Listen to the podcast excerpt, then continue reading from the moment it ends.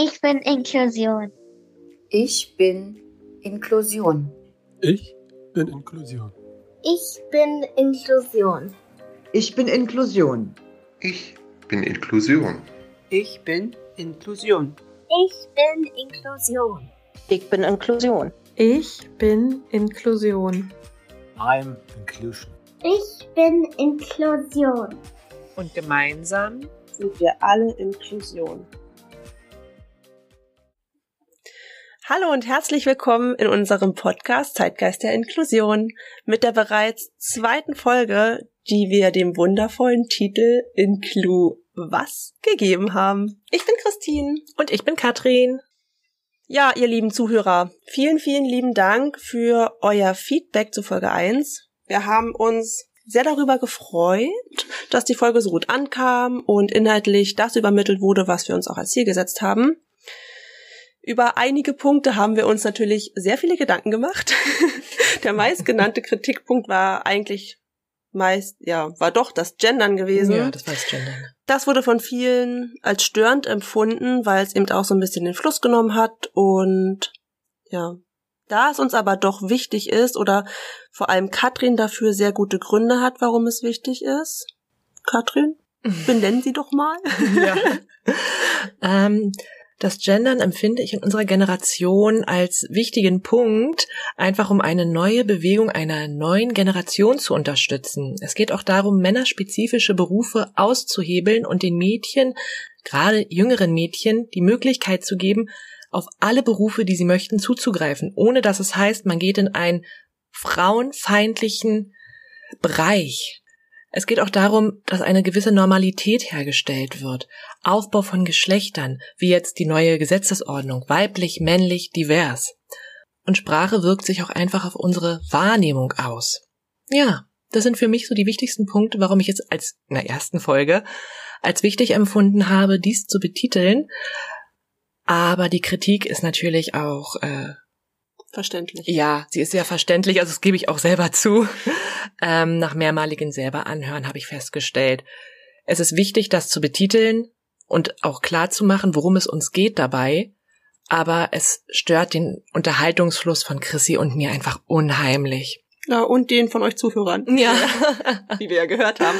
Ganz ja, genau. Dazu haben wir uns ja, Gedanken gemacht, wie wir das lösen können. Und zwar wird es dann dazu demnächst mal eine extra Folge geben, wo wir einen Gast einladen, wo eine Person das erklären kann, die es eben auch im Leben am meisten betrifft. Wir wollen noch gar nicht so viel darüber verraten, aber ihr könnt auf jeden Fall gespannt sein. Also es gibt auf jeden Fall einen Menschen, der das ganz, ganz, ganz, ganz toll beschreiben kann, wie es eben auch im alltäglichen Leben ist. Und ja, wir dachten, wir geben der Sache dann einfach eine eigene Folge.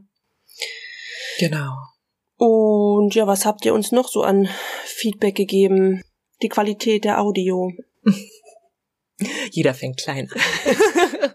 ja, wir haben anfängliche Fehler jetzt ausgebessert und hoffen, dass es jetzt natürlich nicht mehr zu hören ist. Ja, so viel zum Anfang unserer Folge 1. Katrin wird jetzt mal in ein paar Stichpunkten erzählen, was euch so in Folge 2 erwartet. In Folge 2 geht es darum, was ist eigentlich Inklusion und wieso betrifft es uns alle? Und welche Auswirkungen hat es vor allem auf uns und die Gesellschaft? Es wird heute einen kleinen Einblick in die Geschichte geben. Es wird aber auch ziemlich witzig zwischen uns, denn ihr werdet erfahren, wie wir uns kennengelernt haben und was unser Kennenlernen mit Inklusion zu tun hat. Mhm. Mhm. Das wird sehr spannend. Außerdem stellen wir euch Projekte vor, die wir euch nur ans Herz legen können, denn sie sind einfach unglaublich gut und haben mich sehr im Herzen berührt und dazu wird Chrissy später einen kleinen Einblick geben. Und ja, außerdem starten wir ein kleines Battle untereinander. Denn Chrissy ist ein kleines Dorfkind und ich bin eine Rampensau aus der Stadt. ja, das solltet ihr nicht verpassen. Und zum Schluss geht es natürlich auch wieder um ein Fan, um ein Fun Fact. Der dreht sich heute darum zurück in die Kindheit. Ja, genau. Ja, und beginnen wollen wir mit der Idee für unseren Namen. Was bedeutet Zeitgeist? Und wieso interessieren wir uns eigentlich direkt für das große Thema Inklusion? Ja, was hat uns dazu bewegt und warum machen wir das und vor allem, was ist unser Ziel? Was möchten wir damit später erreichen oder jetzt erreichen? Genau. Dazu möchte ich natürlich auch nochmal auf Folge 1 beziehen. Wir. Wir sitzen hier zu zweit. Ja, ist ja gut. Immer diese Stimme aus dem Off. ja, ähm, ich möchte nochmal auf Folge 1 aufmerksam machen. Und da, Immer noch wir. wir möchten nochmal auf Folge 1 aufmerksam machen. Besser. Ähm, weil in Folge 1 dreht sich alles um unseren Job. Ja. Persönliche Assistenz. Und ja, die Folge solltet ihr nicht verpassen. Sie ist sehr informativ und inhaltlich geben wir viel von unserem Beruf preis an euch. Genau. Chrissy, möchtest du beginnen? Ja. Und zwar, wie bin ich denn auf das Thema Inklusion aufmerksam geworden? Eine Story, die eigentlich vielen gar nicht so unbekannt ist, denke ich. Ich bin auf dem Dorf groß geworden und also wirklich Dorf, Dorf. Tiefstes Dorf. Ja, die Grundschule war halt im nächsten Ort.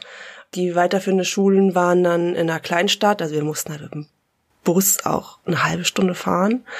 Ähm, bei uns war Inklusion also quasi so, gab es gar nicht. Also das Thema wurde nie irgendwie angesprochen, behandelt oder wir sind damit in Berührung gekommen.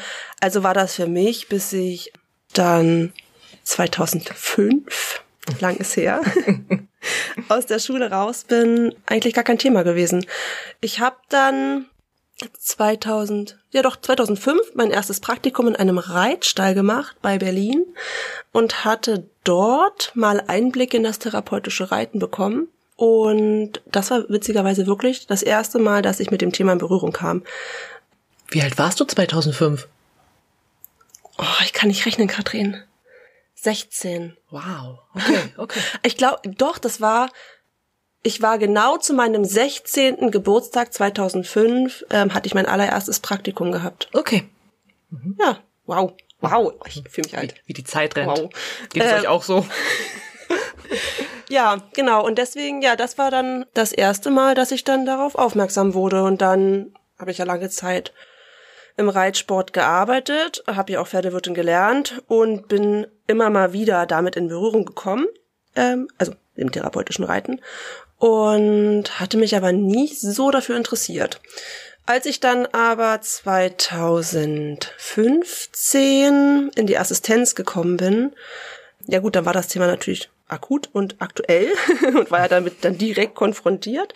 Und ähm, diese ganzen Themen rund um die Barrierefreiheit zum Beispiel, was ich jetzt ganz gerne nennen möchte, ist mir als allererstes aufgefallen. Das war ein Beispiel bei meiner ersten Arbeitgeberin, bei der ich lange Zeit war. Hallo, liebe Zuhörerin, ich weiß, dass du zuhörst. liebe Grüße an dich. Ja, wir hatten da, da war mal eine Situation, da sind wir mit der U-Bahn nach Berlin Stadtmitte gefahren. Und es gibt eine BVG-App. Ja, gibt es. Da kann man, glaube ich, Barrierefreiheit angeben, ne? Da Fahrstühle, dass die Fahrstühle barrierefrei sind. Ja. Und ähm, wir hatten vorher in die App geguckt. Da war jetzt nichts vermerkt, dass ein Fahrstuhl kaputt ist. Dementsprechend sind wir halt ganz normal zu unserem Zielort gefahren, sind aus der U-Bahn ausgestiegen, wollten in den Fahrstuhl und der war defekt. So, was macht man, wenn man natürlich keine Treppen nutzen kann? Wir auf die nächste U-Bahn gewartet, im Hinterkopf natürlich, wir mussten zu einem Termin und Zeitdruck. Damit rechnet man ja nun nicht. Man plant natürlich immer ein, dass man klar ein bisschen Puffer hat, aber man rechnet ja nicht damit, dass man einen halben Umweg durch Berlin fahren muss. Viele wissen vielleicht nicht, dass ja, es nicht an jeder U-Bahn-Station Fahrschule gibt. Dementsprechend mussten wir dann mit der äh, auf, auf die nächste U-Bahn warten, sind in die eingestiegen, bis zum nächsten Bahnhof gefahren. Ich glaube, der ist zwei Stationen weiter gewesen. Oder Haltestelle, nicht Bahnhof, Haltestelle. Ja, sind dann da ausgestiegen und mussten den kompletten Weg dann halt quasi zu Fuß zurücklegen. Und mit Rolli. Das war dann bis zum Termin. Und das hatte dann eine lockere Zeitverzögerung von einer halben, dreiviertel Stunde gekostet. Und da ist mir da diese ganze Problematik um das Thema Barrierefreiheit zum ersten Mal so richtig deutlich bewusst geworden. Hm. So eine Geschichten kenne ich auch. Das ist ziemlich verrückt, wenn man darüber nachdenkt. Also meine Erfahrung ist auch, dass in Berlin die Aufzüge nachts ausgestellt werden, so als ob Menschen, die auf ein Aufzug angewiesen sind, kein Nachtleben haben. Also das habe hab ich mich damals so gefühlt. Mhm. Das ist echt verrückt. Aber ich habe da noch eine andere Frage, die mich schon eine Weile beschäftigt. Was ist denn therapeutisches Reiten? Also was kann ich mir darunter vorstellen? Darüber haben wir nie gesprochen glaube ich. Vorher. deswegen deswegen habe ich jetzt die Chance genutzt, weil ich glaube, sitzen bestimmt einige da und fragen sich, was ist therapeutisches Reiten direkt und willst du vielleicht ein bisschen was darüber erzählen? Ja, also ich kann das Thema auch nur ähm, ein bisschen ankratzen, um ehrlich zu sein, mhm. weil ich ja im direkten Kontakt mit dem therapeutischen Reiten nie gestanden hatte. Ich hatte tatsächlich mal darüber nachgedacht, eine Zeit lang ähm, eine Ausbildung in der Richtung zu machen und therapeutisches Reiten anzubieten, ähm, aus dem einfachen Grund, weil es einfach immer noch zu wenig Betriebe gibt, die das anbieten. Es gibt zwar viele Therapeuten, die das können, aber es gibt wenig Betriebe, die die geeigneten Pferde dafür haben. Mhm. Und ähm, ich hatte mich, wie gesagt, eine Zeit lang mal damit beschäftigt, weil ich die Pferde dafür ausbilden wollte. Ich wollte das mhm. therapeutische Reiten selbst nicht machen, aber ich wollte die Pferde dafür ausbilden ähm, und zur Verfügung stellen, dass es halt umgesetzt werden kann. Und ähm, es ist natürlich vor allem dafür da, dass äh, Menschen mit einem Handicap oder auch äh, Menschen mit einer geistigen Behinderung die Möglichkeit für Freizeitaktivität haben haben. Zum einen ist natürlich mm, wie erkläre ich das für alle die, die keine Ahnung von Pferde haben? Wenn man auf so einem Pferd sitzt, ist man natürlich frei von jeglicher, von seinen, von von den Barrieren. ja, Sinne. natürlich, genau. Man hat halt ein anderes Körpergefühl. Man ist nicht nur auf sein Körpergefühl ähm, konzentriert, sondern man ähm, passt sich ja der Bewegung des Pferdes an. Und allein schon, weil es vier Füße hat, ähm, und wir nur dann in dem Sinne ja zwei, mhm. ist das schon mal ein ganz anderes Bewegungsgefühl.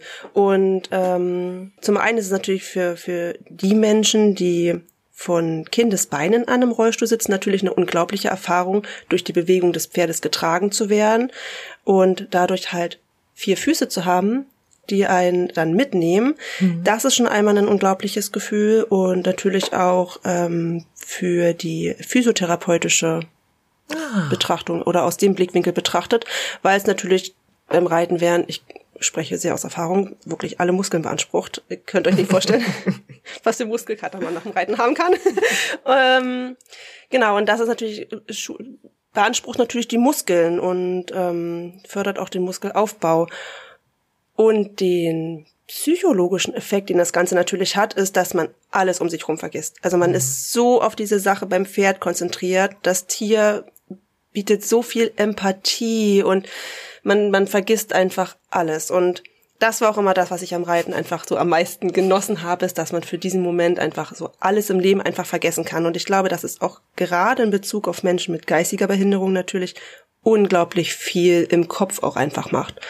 Und ja, ich hoffe, ich habe jetzt, glaube ich, kurz hoffentlich alle Aspekte damit abgegriffen, worüber ich halt jetzt, wie gesagt, reden kann. Das mhm. geht natürlich viel weiter. Wir werden auch, ich darf ich das sagen, dass wir eventuell einen Gast haben, ja, die vielleicht über das therapeutische Reiten sprechen wird. Ich sage das jetzt mal vorsichtig, aber ähm, es ist auf jeden Fall in Planung. Es ist in Planung, dass wir eine Folge mit ähm, einem Gast machen, die direkt aus dem therapeutischen Reiten kommt. Mhm. Das ist auf jeden Fall super spannend, das Thema. Ich habe das so ein bisschen im Kopf gerade mit einer Delfintherapie äh, verglichen und weiß nicht, ob das vielleicht das gleiche ist. Ähm Na, Delfine sind vielleicht schwerer zu erreichen in Deutschland. ja gut. Immer diese kleinen problematischen Sachen da. Ja. Ah. Also so viel dazu. Das war so meine kleine kleine Geschichte, was mich mit Inklusion quasi anfänglich auch so verbunden hat und dahin mhm. gebracht hat. Und ich glaube, Katrin möchte dazu auch was sagen. Ja, im Gegensatz zu Chrissy war ich schon sehr früh geprägt und bin sehr früh in Verbindung gekommen mit Integration und zum Teil auch der Inklusion. So war bereits in meiner Grundschule ein Mädchen, ähm, das eine starke Lernschwäche hatte. Sie war Legisthenikerin. Ich hoffe, das ist jetzt richtig. Ähm, und ein, zweimal in der Woche, soweit ich mich erinnere, ich bin mir nicht mehr ganz sicher, bekam sie jedenfalls neben den regulären Unterrichtsstunden Unterstützung durch eine Förderlehrerin. Und ja, ich möchte jetzt, also es ist jetzt ein bisschen schwer auf dieses Thema zurückzublicken, da ich früher den Ernst der Lage nicht verstanden habe, aber früher kam es mir so vor wie, es ist eine entspannte Lernstunde, es ist eine entspannte Spielstunde neben dem harten Unterricht. Und sie konnte immer eins, zwei Schüler auswählen aus der Klasse, die sie begleiten, die mit ihr zusammen ähm, diese Stunden absolvierte. Und ich freute mich immer tierisch, wenn sie mich mitnahm, weil ich dann eine, naja, ein Anführungsstrichelchen Freistunde hatte. also, so, es klingt jetzt wirklich böse, aber so habe ich damals halt gedacht und erst wesentlich später, ich muss gestehen, schäme ich mich einfach ein bisschen dafür. Einfach, äh, ja, kindlicher Leichtsinn Du wusstest es einfach nicht besser. Genau, ich wusste es nicht besser und ich habe den Ernst der Lage aus ihrer Sicht wahrscheinlich auch noch gar nicht so beleuchten können, auch in dem Alter nicht. Ich meine, ihr hat das natürlich super geholfen und ja, genau. Und direkt neben meiner Grundschule befand sich auch eine, ach Gott, darf man das noch sagen, eine Sonderschule, wo halt Menschen mit geistiger Behinderung ähm, unterrichtet wurden. Und meine Grundschule hatte zusammen mit der Schule öfter mal kleine Kooperationen gestartet. So haben wir, glaube ich, also soweit ich mich erinnere, leider meine Mama kann sich daran gar nicht mehr erinnern, ähm, haben wir Schulfeste zusammen ausgerichtet. Und so sind wir auch sehr früh damit in Verbindung gekommen. Und in meiner Biografie habe ich ja auch schon darüber erzählt, dass ich damals in ein Ferienlager gefahren bin, was Menschen mit und ohne Behinderung zusammenführte. Und ja, es war eine wunder wunderschöne Zeit. Ich habe auch ein paar Rück, also paar Feedbacks bekommen von ehemaligen Freundinnen, mit denen ich damals im Ferienlager war und sie alle haben geschrieben, es war eine wunderschöne Zeit und dass sie das auch geprägt hat im Laufe ihres Lebens. Es war ein wunderbares Erlebnis, worauf man auch gerne jetzt im, naja, etwas älteren Alter, ich bin ja nun nicht alt, sag ich von mir. Fühlst du dich alt? Ja, manchmal. Ja, manchmal, die kleinen Wehwehchen. ja, ähm, genau, jetzt habe ich den Faden verloren. Aber genau, auf jeden Fall war es eine wunderschöne Zeit, auch jetzt rückblickend betrachtet. Und meine Mutter erzählte mir aber, weil wir halt darüber uns ausgetauscht haben, dass der Verein, der damals das Ferienlager organisierte, auch ein Hort hatte. Und in diesem Hort bin ich damals mit meinen Brüdern gegangen. Also ja, schon seit frühester Kindheit eigentlich bin ich mit dem Thema Integration und Inklusion in Berührung gekommen und für mich war das Normalität. Ich habe darüber überhaupt nicht nachgedacht. Und erst jetzt auch während des Podcasts denke ich halt darüber nach, wie, also ich habe mich mehr damit beschäftigt, wie außergewöhnlich das doch war. Und ich weiß nicht, ob es Kindern in Städten generell so geht, dass sie früher mit sowas in Berührung kommen. Ja. Ja, das liegt da, glaube ich, auch so ein bisschen an die äh, Menschendichte. Ah, das kann sein. Ja, Bei unseren 250 Seelendorf. ja, das stimmt. Das, ähm, ja, also ich glaube auch. Aber da kommen wir auch nochmal später in unserem Mini-Battle darauf zurück, obwohl wir jetzt ja eigentlich schon den ersten Vergleich damit gestartet ja. haben. Aber darauf kommen wir zurück. Was ich aber sagen möchte, was mir, was ich gerade total süß fand, was Katrin gesagt hat, in ihrer Biografie. Also Katrin hat ihre Biografie natürlich noch nicht in einem Buch verfasst. Sie meint bei Instagram. Auch auf der Webseite findbar. Auch auf unserer Website, genau. Aber also falls ihr jetzt Amazon nach der Biografie von Katrin durchsucht, ihr werdet sie. Das ist die Idee. Leider noch nicht finden. Ich hätte einiges zu erzählen. Du würdest ein extra Kapitel bekommen. Oh, extra Buch, ein, aber, also ja, bitte. Ein kleines Nebenprodukt, was dann erscheint. Ein kleines Gadget. So viel dazu. So viel dazu. Ja, was mir natürlich auch noch aufgefallen ist und auch noch ein Grund dafür ist, ähm, dass wir uns für Inklusion stark machen, ist, dass äh, viele natürlich schon klar aktiv sind in dieser ganzen Bewegung. Ähm, allerdings sieht man ganz, ganz oft meistens Menschen, die selbst betroffen sind oder Familienangehörige haben oder in irgendeiner Weise in Verbindung damit stehen oder halt ja direkt, indirekt mit Inklusion betroffen sind. Aber man findet super selten ähm, uns uns Assistenten oder Pflegekräfte oder generell Menschen, die halt ähm, ja in den Bereichen arbeiten. Und das hat uns so ein bisschen zu denken gegeben. Warum sollen denn nicht wir uns auch mit stark machen oder warum, äh, was, was spricht denn dagegen, wenn man mal als Beispiel sieht, dass ein äh, Assistententeam zwischen, hatten wir ja schon in Folge eins äh, zwischen vier bis acht Assistentinnen hat oder Assistenten hat ähm, und sich jeder ein bisschen mit stark machen würde, hätten wir doch eine viel, viel größere Bewegung und viel mehr Reichweite. Und ähm, ja, das, das haben wir uns dann eigentlich auch so zu Herzen genommen, als wir darüber nachgedacht haben. Ja, mhm. warum sollen wir das denn nicht machen? Nur weil wir jetzt quasi nicht direkt betroffen sind, ähm, würde es doch allen helfen, wenn, wenn wir das Ganze auch mit unterstützen. Und so sind wir eigentlich ursprünglich auch auf die Idee von dem Podcast gekommen. Und ja, kann mich da dir nur anschließen. Es ist, ja. es ist leider wirklich so, dass heutzutage gerade Assistenten, die sich bewerben, die wissen nicht, was dahinter steckt. Und für sie, die nehmen die Ernsthaftigkeit in meinen Augen auch nicht wahr, dass es eine Arbeit mit Menschen zusammen auch ist. Und dass es dabei um wesentlich mehr geht, was halt dahinter steckt. Ah, ich muss gestehen, mich ärgert das auch immer ein wenig, weil viele Assistenten sehen einfach in diesem Berufsfeld nur das schnelle Geld. Für wenig Arbeit viel Geld. Und das, das kann nicht sein. Gerade bei so einer sensiblen Thematik finde ich das ganz, ganz furchtbar. Mhm. Ja. Kann ich nur zustimmen. Mhm. Ja, und was wir auch noch als Grund für den Podcast unbedingt benennen wollen, ein sehr großer und wichtiger Punkt natürlich, weil es auch viele unserer zukünftigen Gäste betreffen wird, ist die Thematik, dass äh, Inklusion ja nicht nur, ich sag vorsichtig nur, weil wir niemanden auf die Füße treten wollen ähm, oder jemanden angreifen wollen oder dass sich jemand angegriffen fühlt, ähm, sind Menschen, die ein Handicap haben. Es betrifft auch Menschen, die generell anders sind als andere oder anders betitelt werden oder auch anders behandelt werden und sich dadurch anders fühlen, was sie ja eigentlich gar nicht sind, weil wir sind ja alle gleich. Und uns ist wichtig, da vor allem Menschen zu nennen, die auch gemobbt werden wegen ihrer Andersartigkeit. Die fallen mhm. natürlich auch in das Thema Inklusion, weil sie sind auch wie alle anderen. Wir sind alle gleich. Ja, natürlich zählen auch Menschen dazu, die eine andere Sexualität haben oder sich auch in ihrem geborenen Körper unwohl fühlen. Alles sind Menschen, alle sind Menschen, die ausgegrenzt werden von der Gesellschaft, von der sogenannten Norm abweichen. Ja, genau. Aber wer definiert denn Norm?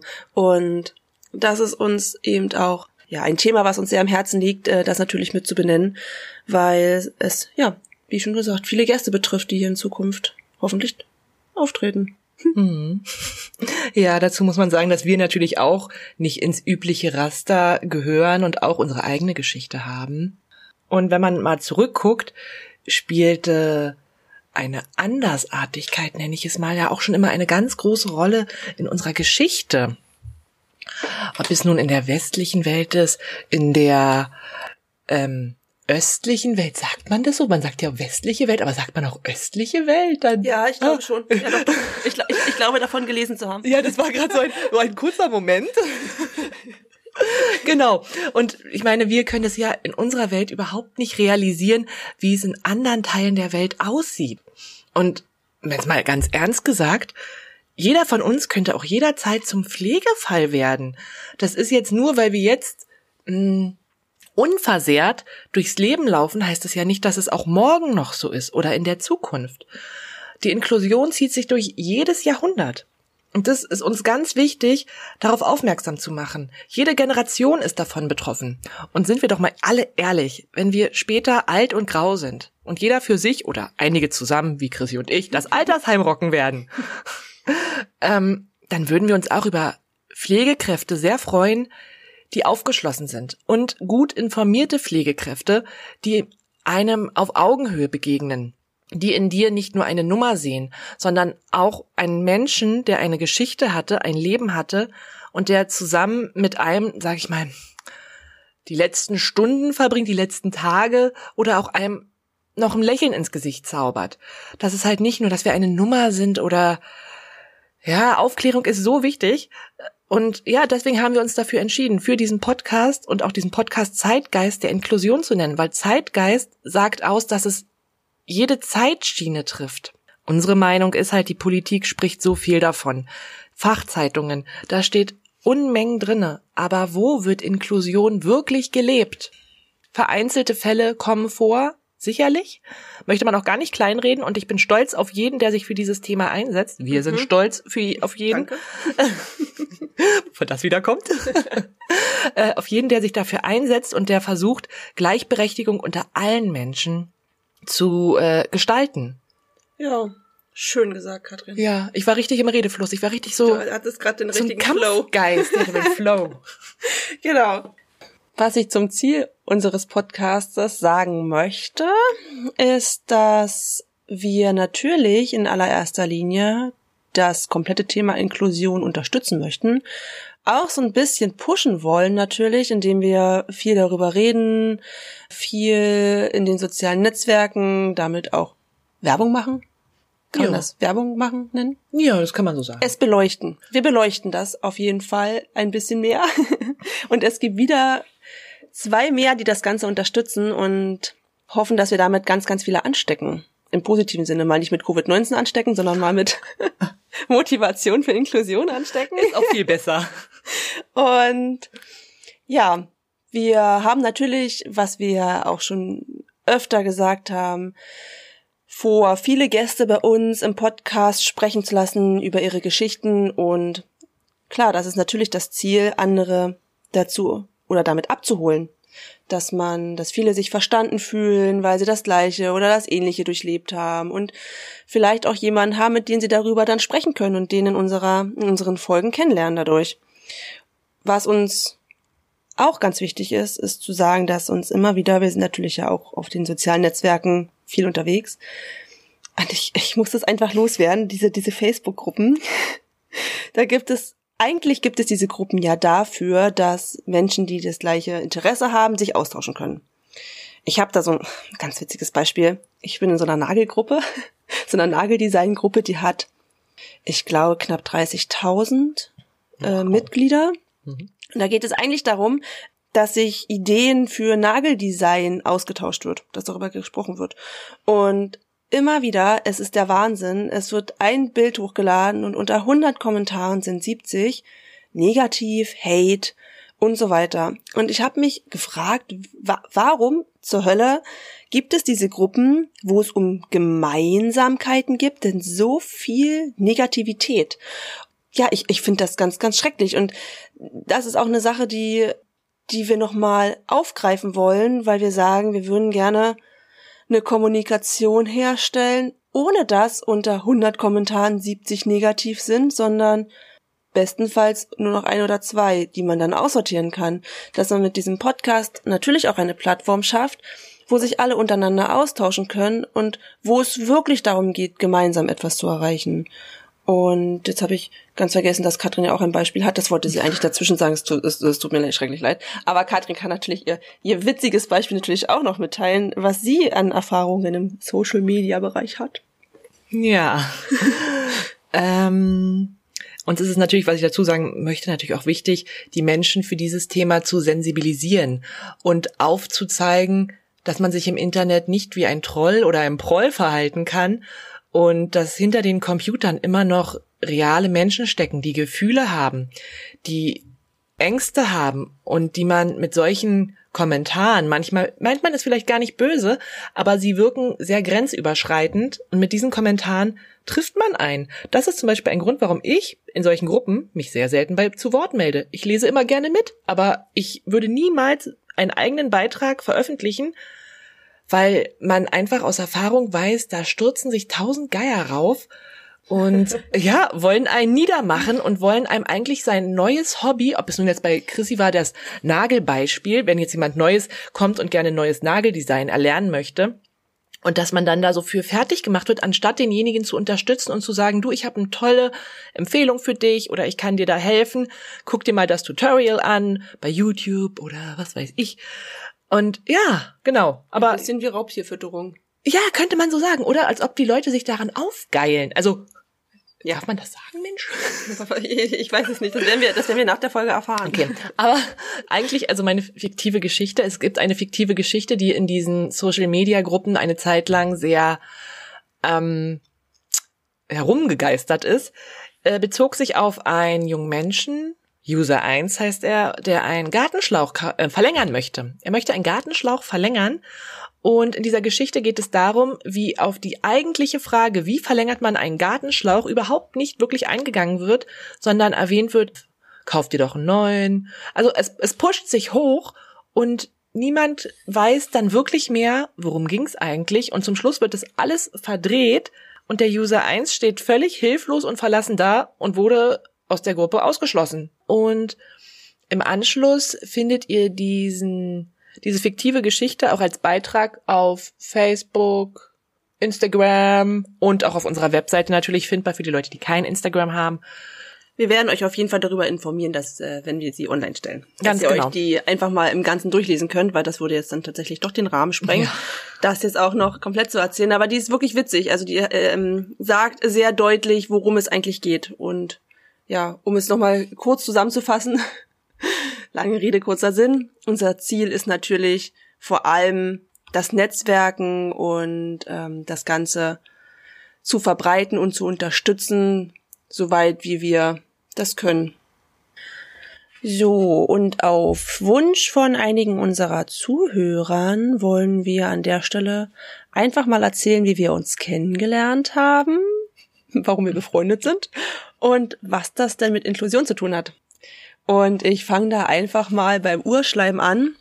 Katrin und ich, wir haben uns am 21.09.2006 kennengelernt aufgrund einer gemeinsamen Band, die wir mögen, mochten und mögen.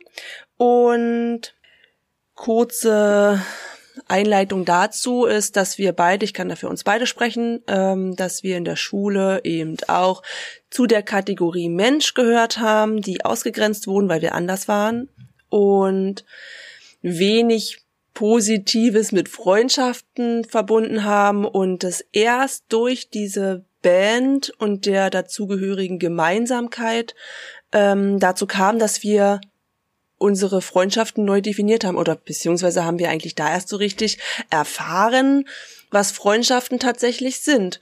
Und die Band gibt es halt schon so ein bisschen länger und ähm, wir hatten eine gemeinsame Freundin, die uns bekannt gemacht hat. Vielleicht kommen wir irgendwann mal näher darauf zu sprechen. und ja, wir haben uns dann an diesem besagten Tag im September, an dieser wunderschönen Septembernacht, Wie romantisch. haben wir uns kennengelernt und waren eigentlich auf den Schlag befreundet und so gut wie unzertrennlich. Wir sind dann zusammen in eine WG gezogen, also wir haben eigentlich eine WG daraus gemacht. Ich habe schon in Berlin gewohnt, zu der Zeit, ja, habe ich ja hier schon gelebt, vom kleinen Dorf in die große Stadt. Und ja, Katrin ist dann zu mir gezogen, wir haben daraus eine WG gemacht. Dadurch sind wir unzertrennlich geworden. Wir haben sind gemeinsam zur Berufsausbildung gefahren oder auch nicht. Entschuldigung, Mama. Wir haben dann doch öfter mal geschwänzt und haben dann morgens im Bett das ist auch so eine Story. Natürlich haben wir, wir hatten eine Zwei-Zimmer-Wohnung und äh, wir hatten jeder natürlich ein Zimmer. Mein Zimmer war das größere und auch Wohnzimmer. Aber prinzipiell haben wir eigentlich immer zusammen in einem Raum geschlafen, zusammen in einem Bett. Früher war das so, nee, heute war das, ist das eigentlich, naja, früher war das noch ein bisschen anders als heute, aber so als Freundinnen betrachtet, äh, haben wir, haben wir uns da natürlich nie was bei gedacht. Nö, wir haben immer in einem Bett geschlafen, außer wenn Herrenbesuch kam. Chrissys damaliger Freund oder meine damalige große Liebe. Naja, anderes Thema. Genau. Also eben auch so, ein, auch so eine Sache, die ja von der Gesellschaft auch immer ähm, gerne in Schubladen gepackt wird. Ähm, ja, aber wir haben halt, ja, wir fanden das halt doof. Warum soll denn jeder in einem anderen Zimmer schlafen? Und wir haben halt viel gequatscht, wir haben nächtelang geredet, wir haben am offenen Fenster gesessen. Weißt Über- du noch? Ja. Das muss ich euch ganz kurz erzählen. Wir waren damals Raucher, deswegen haben wir immer am offenen Fenster gestanden und haben eine geraucht und auf einmal hat einer von Das war uns EM. Da war Fußball-EM. Ah, stimmt, da war die Fußball-EM und auf einmal hat einer von uns gepupt, aber nicht laut und der eine meinte, "Oh, ich hab gepupt und dann kam, was was hat Da nochmal? war einer, da ist dann einer unten am Fenster lang gelaufen und hat gesagt, was raus muss, muss raus.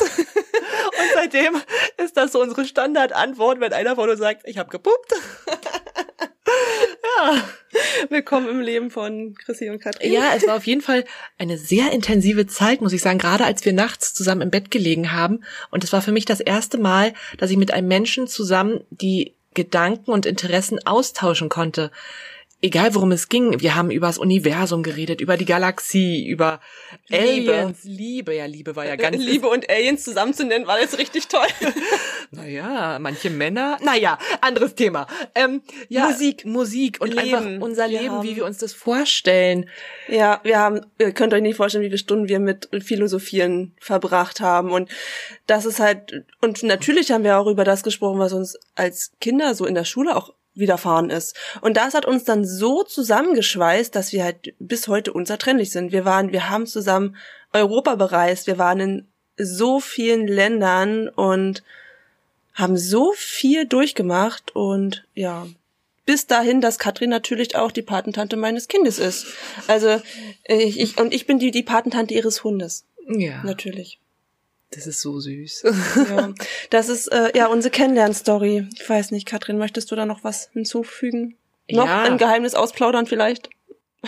ja, also erstmal muss ich sagen, also ich kann jetzt über mich reden, aber ich denke, dass ich für uns beide auch spreche, dass es eine unglaublich intensive Zeit war, die wir erlebt haben. Und Chrissy war für mich persönlich immer eigentlich wie eine Schwester, die ich nie hatte, wie eine Schwester von einer anderen Mutter. Es war einfach immer ein Zusammenhalt zwischen uns, der oh. und der ist bis heute da. Ich hatte auch nie eine große Schwester, ich habe nur große Brüder. Ja, Chrissy hat aber dafür eine kleine Schwester. Ja, das stimmt.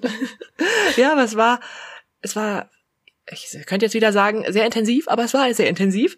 Ähm, ja, wir haben, es ging dann so weit, dass wir uns auch ein Geschwisterpärchen von zwei Katzen gekauft haben die waren auch sehr wild und leider leben sie Die nicht mochte mehr. auch keiner. Wir ja. haben sie auch in unser Inklusionsteam aufgenommen. Ganz genau, sie waren so ein bisschen die Sonderlinge im Wurf und waren, als wir sie abgeholt haben, auch total mager und eigentlich hätte man ihnen ansehen können, sie haben, hätten es nicht überleben können, aber wir haben sie aufgepäppelt.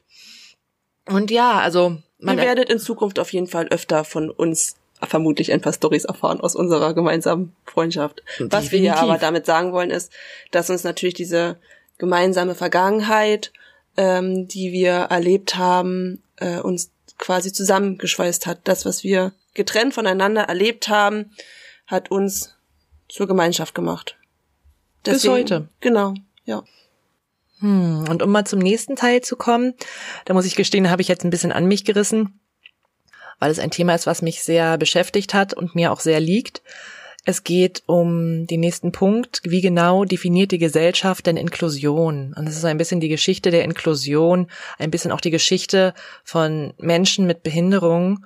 Und ja, von der Exklusion zur Inklusion, eine kleine geschichtliche Lehrstunde von und mit Zeitgeist Inklusion. Es ist ein sehr umfassendes Thema, weswegen ich da ein bisschen, ihr werdet es vielleicht auch hören, ich werde versuchen, es ein bisschen ähm, schöner zu gestalten, aber ich werde ablesen, weil es wirklich Unmengen an Informationen sind, die ich nicht versauen möchte. Genau, und dazu möchte ich vorher auch eine kleine Triggerwarnung aussprechen, weil es Teile gibt, die mich auch sehr stark berührt haben und verletzt haben, könnte man sagen. Aber ich fange einfach mal an und ich werde auch das deutlich machen, welche Teile das sind. Genau. Bis zum 19. Jahrhundert war es Normalität, besondere Menschen mit Behinderung oder sonderpädagogischem Förderbedarf nicht in die Gesellschaft einzugliedern. Menschen mit einem sichtbaren oder nicht sichtbaren Handicap wurden damals aus vielen Bereichen des gesellschaftlichen Lebens ausgeschlossen. Sie hatten keine Chance auf gleichwertigen Zugang zu Bildungschancen und wurden von neugierigen Augen der Freunde oder Nachbarn versteckt. Die Exklusion, Menschen von der Gesellschaft auszuschließen, war etwas ganz Normales und wurde nur selten hinterfragt. In einigen Ländern besteht das Prinzip der Exklusion noch immer. Gerade im Nahen Osten oder Nordafrika ist die Aufklärung leider wirklich so gering, dass Menschen mit Behinderung stark von allen Bereichen der Gesellschaft ausgeschlossen sind. Dass es nicht einmal zuverlässige Daten über Häufigkeit, Verteilung und Entwicklung des Auftretens von Behinderung gibt und erst recht nichts über das große, große Ausmaß der Armut, von den Menschen mit Handicap betroffen sind.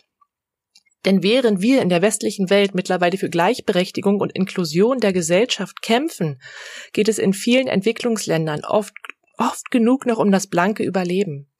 Die Behinderung einer betroffenen Person hat Diskriminierung, gesellschaftliche Ausgrenzung und fehlenden Zugang zu medizinischer Grundversorgung und natürlich Rehabilitation zur Folge. Es scheitert an technischen Hilfsmitteln oder auch einfach einem Rollstuhl, sodass an eine Teilhabe erst recht nicht zu denken ist. Wir möchten euch auch einen kleinen Einblick in andere Teile dieser Welt geben, weil wir diese Menschen nicht vergessen sollten, die in ihrem Land keine Stimme haben, die für sie sprechen dürfen, ohne dafür bestraft zu werden. Das Problem zieht sich über die ganze Welt und ist nicht nur ein Teil unserer Gesellschaft. Als erste deutsche Einrichtung der Betreuung in Anführungsstrichelchen schwachsinniger ist die sächsische Erziehungsanstalt Hubertusburg zu sehen, die am 3. August 1846 eingerichtet wurde. Erst im Jahr 1904 wurden Hilfsschulen für, bitte wieder in Anführungsstrichelchen sehen, blödsinnige Kinder als öffentliche Bildungsstätten anerkannt. Dazu möchte ich auch ganz wichtig nochmal aufmerksam machen, wie leichtsinnig wir mittlerweile Wörter benutzen, die einen ernsten Hintergrund in unserer Gesellschaft haben und in unserer Geschichte. Schwachsinn, Blödsinn, Idioten. All diese Worte bezogen sich früher auf Menschen mit Behinderung und haben sich mittlerweile in unserem Wortschatz eingebürgert, jedoch sollte man manchmal sich auch der Bedeutung besinnen. Der Hilfsschulverband widersprach in seiner Denkschrift dem Ansinnen des Deutschen Lehrvereins und seinen Vorstellungen über die Einheitsschule energisch. Die Schwachsinnigen, in Anführungsstrichelchen gesetzt, können unterrichtet und erzieherisch nicht in Gemeinschaft mit den Normalbegabten, sondern nur durch besonders heilpädagogische Maßnahmen gefördert werden. Dieser Satz fiel in einem Gesetzestext fiel in einem Gesetzestext im Jahr 1918 und nun, ein Jahrhundert später, sprechen wir bereits über Inklusion und Gleichberechtigung für alle Menschen. Wir haben in diesem Zeitraum einen großen, großen Schritt gemacht. Und obwohl wir sehr stolz darauf sein können, sind wir noch immer weit von einer von einer richtigen Normalität entfernt. Viele Pädagogen zu der Zeit um 1918 und auch einige Jahre später waren Anhänger einer rechtspopulären Partei. Im NS-Regime wurde diese Geburtenverhütung per Gesetz für Mädchen und Frauen mit Behinderung eingeführt, da diese in Anführungsstrichelchen, die größere rassenhygienische Gefahr darstellten. Es trat am 01.01.1934 in Kraft und umfasste vor allem Heiratsverbote sowie staatlich angeordnete Sterilisation für bestimmte Personenkreise. In den 30er Jahren erschien der Begriff Erbkrankheit und Erbgesundheitsgesetz. Das muss man sich mal das muss man sich einfach mal vorstellen. Sie wurden zwangssterilisiert ohne ihre Einwilligung. Dieses Thema ging mir bei der Recherche sehr nah. Einfach wie viele Menschen damals unwürdig gemacht wurden und über ihre Kontrolle, äh, über ihren Körper keine Gewalt mehr hatten und auch nicht durften. Am 6. Juli 1938 trat das Gesetz über die Schulpflicht im Deutschen Reich in Kraft. Die Sonderschule war geboren und damit galt die Hilfsschule damals als ein Sonderschultyp, die für in Anführungsstrichelchen Krüppel für Blinde und für Taubstumme galt. Im Nationalsozialismus wurden Behinderte sowie arme und kranke Menschen in Heimen und Krankenhäusern zu Versuchsobjekten degradiert und dort im Zuge des Euthanasie-Programm zu Hunderttausenden sterilisiert und getötet. Bestraft wurden dafür gerade einmal eine Handvoll Ärzte und Ärztinnen. Die meisten blieben einfach verschont. Das Thema wurde im Nürnberger Ärzteprozess unter den Teppich geschoben. Das hat mich so extrem schockiert, wie mit Menschenleben umgegangen wurde und wie wenig Ärzte dafür verurteilt wurde. Die Ärzte haben zu Beginn ihrer Laufzeit, Berufslaufzeit, einen Eid geschworen, jedes Menschenleben zu beschützen und mit aller Kraft am Leben zu halten. Und diese Menschen durften nach dem Zweiten Weltkrieg einfach weiter in ihrem Berufsfeld arbeiten. Also irgendwas ist wirklich da einfach schiefgelaufen. Ja, nach dem Zweiten Weltkrieg ging es im Bereich der Bildung steil bergauf. Nicht nur wurde die Integration für Menschen mit Handicap stark gefördert, auch die Mädchen bekamen in ihrer Schul schulischen Laufbahn eine gleichwertige Ausbildung. In der DDR wurden Menschen mit Behinderung versucht, auf dem Arbeitsmarkt zu integrieren. Ein Umschwung war deutlich spürbar. Die Integration war geboren. Kinder, die erst auf Sonderschulen gingen, konnten nun auf Regelschulen wechseln und alle konnten miteinander lernen. Denn es ist normal, verschieden zu sein. Alle anderen kamen heim unter, damit die Eltern über den Tag verteilt arbeiten gehen konnten. Demgegenüber förderte die BRD vor allem kriegs- und arbeitsverletzte Menschen und beschäftigte behinderte Menschen in Werkstätten und Berufsförderwerken. In den 60er Jahren wurde aus dem Vorbild der USA und Großbritannien die Behindertenbewegung oder damals auch, wieder bitte in Anführungsstrichelchen, Krüppelbewegung gefördert. Das provokante Wort Krüppel zeigt die Stigmatisierung behinderter Menschen als Mitleidsobjekte. Letztlich erreichte man damit ein Verbot 1994 der Benachteiligung aufgrund von Behinderung im Grundgesetz zu verankern. Zeitgleich schwappte Anfang der 70er Jahre von Amerika eine neue Behindertenbewegung über den Atlantik, die sich für ein selbstbestimmtes Leben und gegen Behindertenfeindlichkeit in unserer Gesellschaft einsetzt.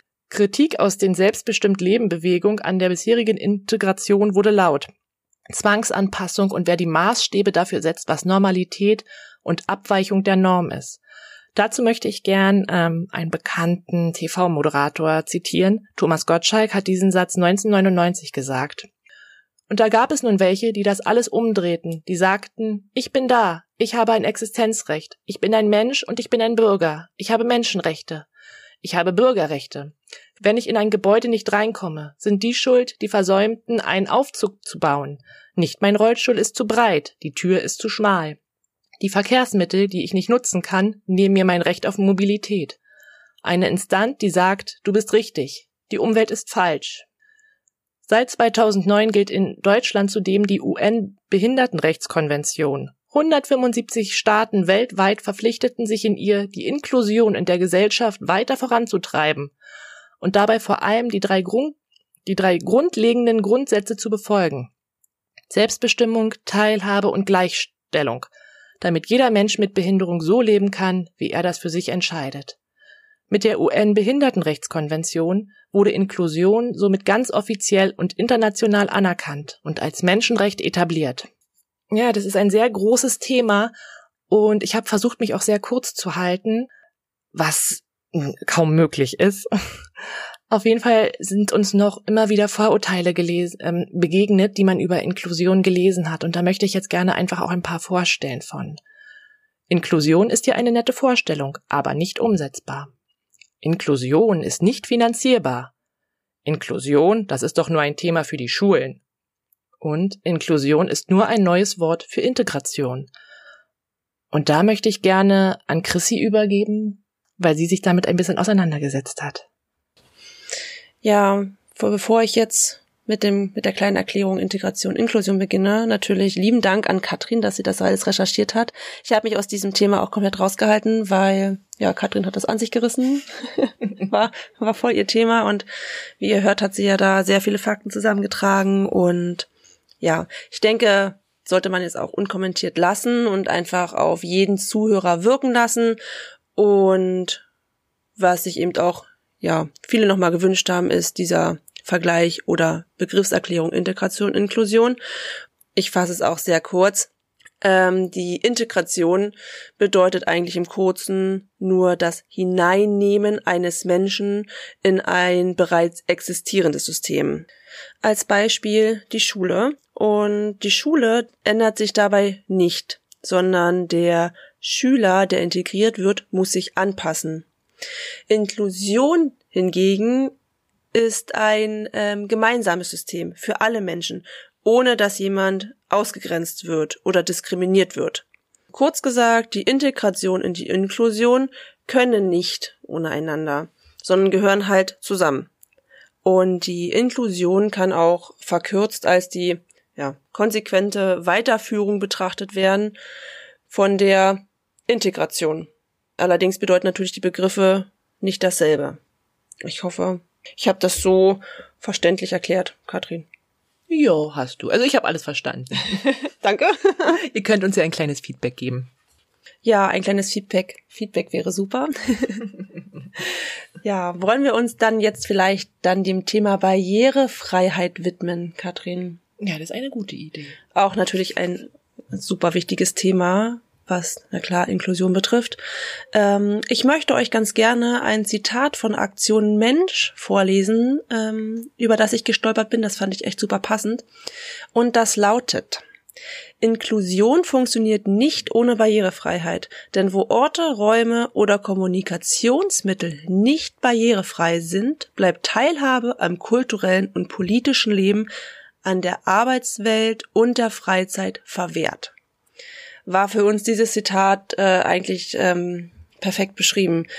Was uns wichtig ist zu sagen, ist, dass Barrierefreiheit natürlich nicht nur Rampen, Treppen, breite Türen oder absinkbare Busse sind, sondern natürlich auch, dass es eine digitale Barrierefreiheit gibt, dass Formulare nicht in komplizierter Amtssprache geschrieben sind, sondern eben auch in leichter Sprache, dass Gebrauchsgegenstände, die man für die Arbeit braucht oder Wohnungen, Arbeitsstätten an sich natürlich barrierefrei sind, dass Freizeitangebote, Dienstleistungen an sich darauf ausgerichtet sind, dass sie barrierefrei sind.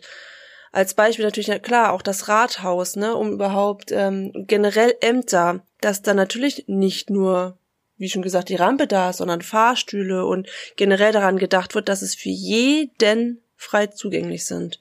Und ja, natürlich, ja, wie auch schon gesagt, die visuelle ähm, Barrierefreiheit und dass es Bildunterschriften gibt, dass es Videos gibt oder Formate, in, in, die barrierefrei sind oder Videos in barrierefreien Formaten verfügbar sind.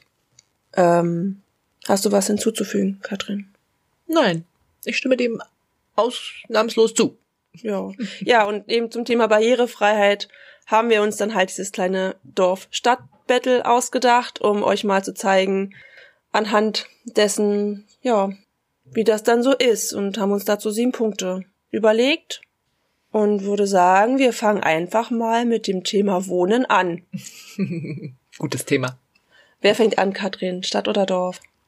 Mm, ich fange an. in der Stadt ist es äh, so, dass in den, zum Beispiel jetzt ähm, in den Häusern. Meistens gibt's in der Stadt ja Hochhäuser oder Häuser, die mehrstöckig sind. Und da sind meistens, gerade bei den Neubauten, natürlich auch Aufzüge vorhanden. Und das würde ich sagen, ist schon sehr populär geworden. Und ich habe auch gesehen, dass in vielen Altbauwohnungen werden Aufzüge jetzt außen angebracht, damit man so gesagt hochfahren kann. Damit Menschen, die nicht in der Lage sind, Treppen zu steigen, auch ins fünften Stock gelangen können. Dazu muss man sagen, natürlich ist es in der Stadt auch immer ein wenig teurer. Jetzt gerade so Großstädte, Berlin, Hamburg, München, ist halt ziemlich teuer. Aber prinzipiell würde ich sagen, ist das, wenn man ein, wenn man einen Glücksgriff hat, kann man eine gute Wohnung vielleicht auch barrierefrei im Erdgeschoss finden, die keine Treppen besitzt und wo, wo man auch viel Platz hat. Also es geht natürlich auch darum, um die Rahmen durchzukommen und gerade Menschen in einem Rollstuhl brauchen auch im Bad eine äh, begehbare Dusche. Am besten, dass der Rollstuhl auch in die Dusche geschoben werden kann. Genau. Wie sieht es dann auf dem Dorf bei dir aus? ich, ich würde, ich habe gerade daran gedacht, als Katrin gesagt hat, dass äh, Fahrstühle außerhalb des Hauses, des Wohngebäudes angebracht werden, musste ich sofort an Katrins Wohnung denken. Es wäre sehr toll, wenn es in diesem Gebäude auch einen Fahrstuhl geben würde, weil Katrin wohnt nämlich auch im fünften Stock. Ich, ich liebe diese Treppen. ähm, ja, Dorf. Natürlich hat das Dorf den Vorteil, dass es viele Häuser an sich gibt, Grundstücke mit Garten. Ähm, klar, du, man hat natürlich die Möglichkeit, es frei zu gestalten, ein Haus bauen zu lassen, barrierefrei bauen zu lassen, oder eben Häuser sind in der Regel ja zumindestens die Bungalow-Bauten ja barrierefrei, keine Treppen und ich denke, da gibt es vom, vom Wohnraum her viele Möglichkeiten. Allerdings ist das natürlich auch eine finanzielle Sache, so ein Haus zu kaufen, ein Grundstück zu kaufen und auch sehr langwierig, wenn man selber baut. Ich denke aber, dass sich das Wohnen an sich auf dem Dorf gar nicht so schwierig gestaltet. Ja, vielen Dank. Und ab geht's zum nächsten Punkt. Öffentliche Verkehrsmittel. Da fangen wir wieder mit der Stadt an. Und ja, da würde ich sagen, gerade öffentliche Verkehrsmittel sind sehr breit gesät. Viele Busse sind auch per Fuß zu erreichen, Straßenbahn fahren. In Berlin nur in östlichen Teilen. Ich glaube, in westlichen Städten von Deutschland fahren gar nicht so viele Straßenbahnen. Mm -mm. Naja. Mm Kann ich sagen, weil ich ja äh, zum Teil ja im Westen arbeite. Siehst du? Hm. Das finde ich schon ganz schön unheimlich. Egal. Ähm, auf jeden Fall gibt es auch U-Bahn und das U-Bahn-Netz ist in Berlin zumindest und in Hamburg, davon kann ich auch reden, sehr gut ausgestattet und man kann auch U-Bahn-Stationen mit einem kleinen Laufweg erreichen. Natürlich ist es immer noch so, dass, wie Chrissy ja vorhin schon meinte, viele U-Bahn nicht mit Fahrstühlen ausgestattet sind und man deswegen manchmal zwei, drei Stationen laufen muss, um überhaupt auf die Station zu gelangen. Aber leider ist es auch so, dass viele U-Bahn nachts unter der Woche ausgestellt werden und dafür Nachtbusse fahren. Die sollten in der Regel auch eine Rampe haben, aber meistens interessiert es die ähm, Menschen von den öffentlichen Verkehrsmitteln überhaupt nicht, dass sie die Rampe selbst rausziehen. Aber gut, ja, ich denke soweit. Äh, ich könnte jetzt natürlich noch wesentlich mehr erzählen, aber na. Okay. Ähm, öffentliche Verkehrsmittel auf dem Dorf. Ja, jetzt erzähl mal. ich muss darüber ein bisschen schmunzeln. Ähm, ja, wie ich ja schon mal gesagt hatte, bin ich in einem Dorf groß geworden mit 250 Menschen. Und bin in ein Dorf gezogen, wo ich jetzt lebe, mit auch nicht mehr Menschen. Und ähm, früher fuhren auch noch normale Busse, mehrmals am Tag. Jetzt ist es so, in meinem Heimatdorf, Fürstlich Drehna, im schönen Randspreewald, dass es da bloß noch Rufbusse gibt. Also man muss dann tatsächlich den Bus unter das Busunternehmen vorher anrufen, um für den nächsten Tag einen Bus oh. anzumelden. Und dann hat man natürlich das Problem, dass nicht so ein Linienbus kommt, sondern halt eher so ein kleinen Bus. Ich weiß gar nicht, ob die jetzt mittlerweile eine zweite Tür haben, die sich öffnet, ne, diese, diese Doppeltür, wo dann mhm. da die Klappe ausgefahren die Rampe. wird. Die Rampe. Mhm. Danke. Bitte. Auf jeden Fall war das, als ich da noch gelebt habe, war das alles ziemlich strange. Definitiv nicht barrierefrei. Also wer sich fürs Wohnen auf dem Dorf entscheidet, ähm, braucht definitiv ein Auto und ähm, da sollte das zumindest ja bedenken, dass man sich nicht auf öffentliche Verkehrsmittel verlässt. In dem Dorf, in dem ich jetzt lebe, ähm, in Miewegen, gibt's normale Busse. Wie das klingt. Willkommen in diesem Jahrhundert. ja, die nächste Stadt ist halt zehn Minuten entfernt, ne, mit den nächsten Einkaufsmöglichkeiten. In Fürstlich Drehna gibt es zumindest noch so eine Art Konsum, der aber, glaube ich, auch nicht barrierefrei ist. Hm. Aber ja, da kommt dann immer der, der Fleischer und der Bäcker. Und in Fürstlich-Trainer kommt auch der Sparkassenbus. es ist wie bei uns so ein Eisladen, der dann mal klingelt, so am Wochenende oder Freitagabend. Da kommt halt der Fleischer und klingelt. Ja, das ist wichtig. Also der ist auf jeden Fall, also das ist natürlich dann eine schöne Lösung. Aber ja, also ja. Mewing ist vielleicht doch ein bisschen zentraler, auch wenn es, naja, wir sind ja auch in einem anderen Bundesland. Wir sind ja da auch in Mecklenburg-Vorpommern und nicht in Brandenburg. Aber okay, andere Sache. Ja, Punkt zwei abgeschlossen. Punkt drei die Gastronomie. Katrin. Ja, da kann ich gar nicht so viel sagen, außer dass ich die Nein. Stadt äh, natürlich in den höchsten Tönen loben muss, weil wir. Du bist ganz schön pro Stadt. Oh ja, ja, ich weiß. Ja, aber was das angeht, Barrierefreiheit Stadt, Gastronomie finde ich schon sehr gut. Es gibt kleine Verbesserungsvorschläge, die ich hätte, wenn man mich fragen würde. Tut aber keiner. Hallo, ihr lieben Gastronome, hört euch bitte diese Vorschläge an. genau, in der Stadt ist natürlich die Auswahl sehr breit gefächert an äh, Restaurants, Cafés. Und man hat die Möglichkeit, sich selbst auszusuchen, wo man hingehen möchte. Will man nicht zum Inder gehen, an der Ecke geht man halt drei Straßen weiter zum Italiener und holt sich eine Pizza. Das ist, ähm, finde ich, einen sehr großen Vorteil. Ähm, andererseits weiß man leider nicht, wenn ich jetzt zum Beispiel mit meiner Arbeitgeberin nach Hamburg fahre und wir ein Restaurant besuchen möchten vorher, wissen wir nicht, ob das Restaurant barrierefrei ist. Und wir wissen auch nicht, ob die, also es steht auch nicht auf der Webseite. Meistens muss man erstmal die Telefonnummer im, ähm, im Internet heraussuchen und dann telefonisch durchklingeln. Ähnlich wie bei Hotels das ist dann so der kleine Verbesserungsvorschlag, den ich hätte, dass es speziell auf den Webseiten öffentlich gemacht wird, ob dieses Restaurant oder dieser Begehungsort auch barrierefrei ist und jeder Mensch dort willkommen ist. Genau. Wie sieht die Gastronomie so auf dem Dorf aus? Ich, nein, das klingt ja, jetzt vielleicht ein bisschen provoziert, aber soll es nicht sein. Mindestens genauso gut. Ich muss ein bisschen Schleichwerbung machen. Äh, meine Eltern haben ein eigenes Restaurant in Fürstlich Drehna nennt sich Gasthof zum Hirsch. ja, mein Bruder wird das dann hoffentlich mal übernehmen, damit meine Eltern dann da eine Pause haben. Wir haben die Gaststätte schon unglaublich lang und ich bin da damit groß geworden und haben dann auch aufgerüstet. Also es gibt, unser Restaurant ist barrierefrei. Es gibt eine Rampe für die Treppen und Stufen. Der Biergarten ist natürlich barrierefrei und ja, in das Gebäude rein gibt es ja wie gesagt Rampen und wir haben auch barrierefreie Sanitäranlagen. Also es gibt eine Toilette, die ist auch wirklich groß genug, auch für einen Elektrorollstuhl. Ja, da ist eigentlich auch alles wie gesagt vorhanden. Man kann in den großen Saal, ohne dass es Probleme gibt und das einzige, was nicht barrierefrei ist und aber auch definitiv nicht zu lösen ist, ist leider, äh, dass die Zimmer dass man nicht drauf zu den Zimmern kommt. Die Treppe, die zu den Zimmern hochführt, mhm. ist so groß und gewaltig, dass es quasi gebäudetechnisch nicht möglich wäre, das umzubauen. Vielleicht gibt es irgendwann Technik dafür, um das mal ähm, in Angriff zu nehmen. Aber ich finde, um gut essen zu gehen, ist das schon mal ein guter Anlaufpunkt. Ist übrigens spezialisiert, spezialisiert auf Wildgerichte. um die kleine Schleichwerbung zu beenden. und klar, in, auf den Dörfern gibt es das große Angebot an Gastronomie natürlich nicht. Ähm, man muss dann schon weiter in die kleinen Städte fahren, die dann halt eine halbe Stunde entfernt sind, 20 bis 30 Minuten. Und natürlich muss man sich vorher erkundigen, inwieweit das barrierefrei ist. Wir haben, wo ich jetzt lebe in dem Dorf, ähm, im Nachbarort eine unglaublich tolle Gaststätte, die leider nicht barrierefrei ist, weil sie in den Keller führt.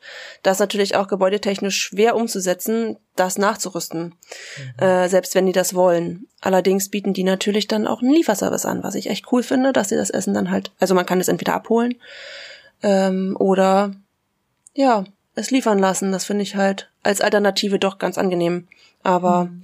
ja, wie die meisten wissen, ist auf dem Dorf natürlich die Gastronomie halt nicht so verbreitet wie in der Stadt. Also da geht der Punkt vermutlich ganz klar in die Stadt.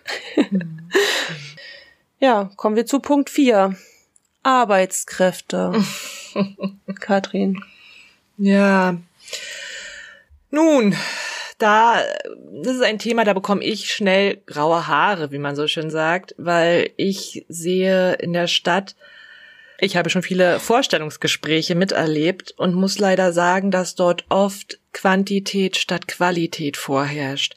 Wie ich ja vorhin meinte, denken viele, sie haben für wenig Arbeit schnell gutes Geld.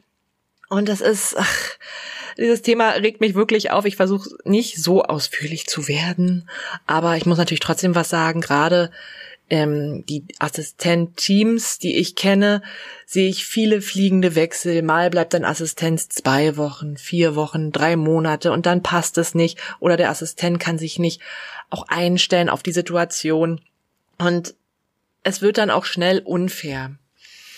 Ja, deswegen denke ich, es gibt die Möglichkeit, einen Diamant zu finden in der Stadt, was zum Beispiel unseren Job angeht, mit der Arbeit mit behinderten Menschen. Man kann sehr wohl einen Menschen finden, der dazu passt, aber man muss suchen. Und man muss auch bereit sein, sich auf die Menschen immer wieder neu einzulassen. Da, glaube ich, liegt auch ein großer Schwerpunkt, dass man irgendwann müde der Vorstellungsgespräche wird. Also auch für mich ist es halt, ähm, sehr schwierig. Ab. Ja, tut mir leid, ich hab's gleich. ähm, es muss noch eine Sache erzählen. Ich habe schon so viele Vorstellungsgespräche gemacht, dass es auch natürlich auch eine Einarbeitung gibt. Und diese Einarbeitung kann ich mittlerweile im Schlaf auswendig. Am besten, ich nehme sie einfach einmal auf und lasse sie jedes Mal wieder abspielen. also kurz, Katrin möchte sagen, es gibt zu viele Menschen in der Stadt. ja, es gibt zu viele Menschen und da herrscht halt leider dann meistens die Quantität, wie ich vorhin erwähnte, statt die Qualität. Und ja, Okay, das Lied kann ich natürlich auch singen in der Stadt, mhm.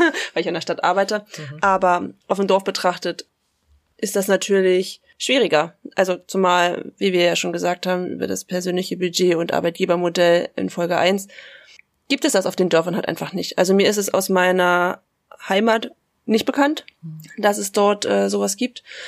Ja, in Vorpommern-Greifswald ist es halt auch nicht sonderlich vertreten. Ich kenne eine ähm, Assistenznehmerin, die das persönliche Budget hat, auch im Arbeitgebermodell, aber sie hat unglaublich Schwierigkeiten, Arbeitskräfte zu finden, weil es erstmal gar nicht so viele Menschen gibt, die davon wissen. Punkt eins und Punkt zwei, die das machen möchten und die meistens natürlich alle im Pflegedienst angestellt. Weil das natürlich, ja klar, Vor- und Nachteile hat, die brauchen wir an der Stelle jetzt ja nicht ausdiskutieren, aber mhm. es ist, gestaltet sich sehr, sehr, sehr schwierig, fähige Arbeitskräfte auf den in den ländlichen Regionen, betiteln wir es mal so, zu finden. Nächstgrößte Stadt, wo ich weiß, dass es äh, da mehrere Assistenznehmerinnen gibt, ist Neubrandenburg. Da ist das dann doch schon wieder populärer. Aber alles, was so ländlich betrifft, das ist halt wirklich schwierig. Und natürlich die Bezahlung ist natürlich ein gewaltiger Unterschied, weswegen viele sich ja auch für den Pflegedienst entscheiden, weil ich, soweit ich das weiß, ich mu muss es vorsichtig ausdrücken, für die persönliche Assistenz, glaube ich, immer noch der Pflegemindestlohn gilt.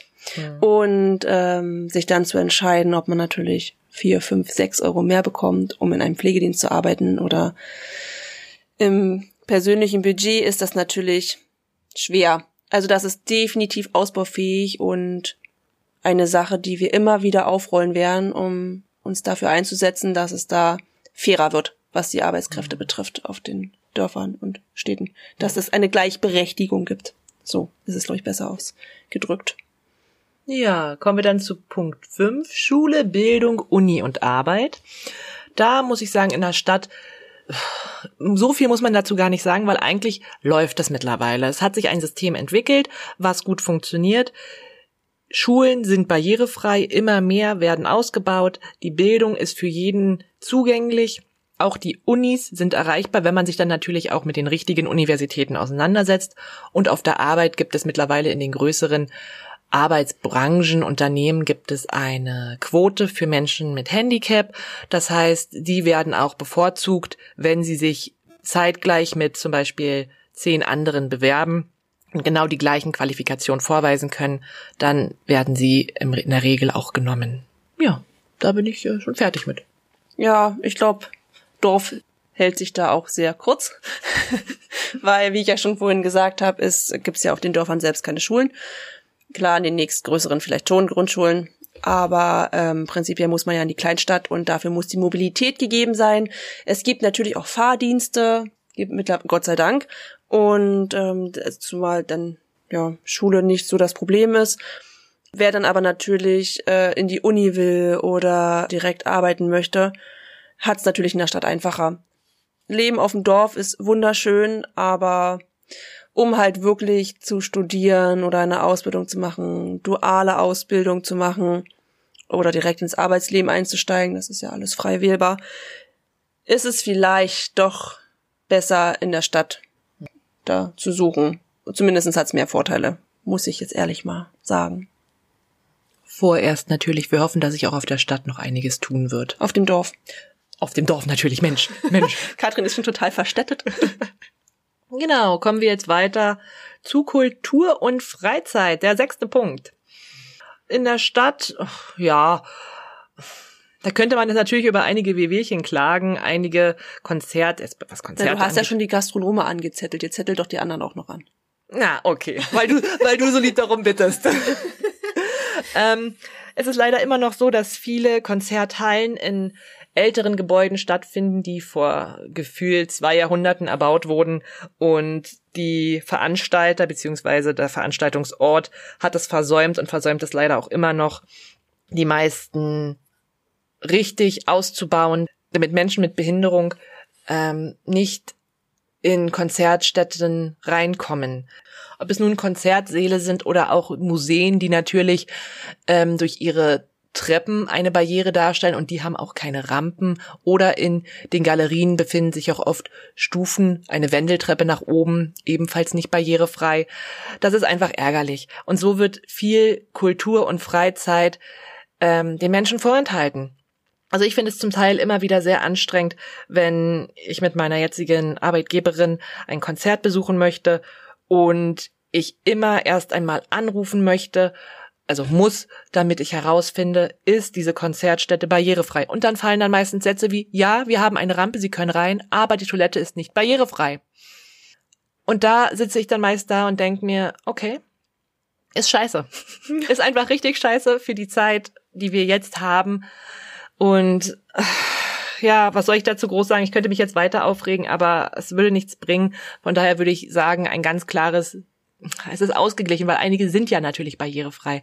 Aber ich sehe es trotzdem noch als Minuspunkt, wo definitiv immer weiter dran gearbeitet werden muss, damit Kultur und Freizeit für jeden Menschen uneingeschränkt erreichbar ist. Es ist also Verbesserungsbedarf da. Definitiv. Also ich bin auch bereit, mit Menschen darüber zu reden, die darüber reden möchten. Das ist ein Thema, was mich sehr emotional mitnimmt. Okay, ich äh, reiße das Mikrofon jetzt an mich, bevor Katrin das Mikrofon durch die Gegend wirft. Ja. Klar, wer aufs Dorf zieht, ähm, der möchte in der Regel ruhig leben und nicht ständig Action haben und das dachten sich die Menschen in Wacken auch. Entschuldigung. Ausgenommen von Wacken. ja, okay, der war jetzt echt gut. Entschuldigung. Voll aus dem Konzept gebracht. Ja, also in der Regel möchten sie natürlich ruhig leben und suchen sich natürlich den Ausgleich Kultur und Freizeit in den Städten oder halt in den nahegelegenen Kleinstädten. Ich meine, tiefstes Dorf, ich kann natürlich nur vom tiefsten Dorf sprechen, aber es gibt natürlich auch Randgebiete. Ne, also man, klar, Berlin hat auch einen Speckgürtel, da lebt man auch ruhig und hat es nicht weit bis in eine Stadt rein, aber prinzipiell, ja, es gibt Dorffeste. Ne? Also klar, die sind zum Teil logisch auch barrierefrei, weil sie mitten im Dorf stattfinden. Und wer weg möchte, der fährt halt weg. Deswegen ist es halt Klar, Voraussetzung, wer aufs Dorf zieht oder wer auf dem Dorf wohnt, ist natürlich bestenfalls mobil mit einem Auto und damit kann man ja auch alles erreichen. Also ich finde das jetzt prinzipiell nicht negativ dann gemünzt, mhm. weil es ist ja frei wählbar und selbst zu entscheiden, wo man dann hin möchte und verweise dann auf die negative Kritik von Katrin, was die Städte angeht. Ja, kommen wir zum letzten Punkt. Punkt 7. Die visuelle Barrierefreiheit. Dazu gibt es natürlich keinen Vergleich, ähm, wollen jedoch darauf hinweisen, dass es natürlich im Allgemeinen immer noch sehr schlecht umgesetzt wird und haben dazu natürlich das Beispiel Podcasts. Wir, wie, wie sollen die gehörlosen Menschen über unseren Podcast, der sich um Inklusion dreht, denn hören?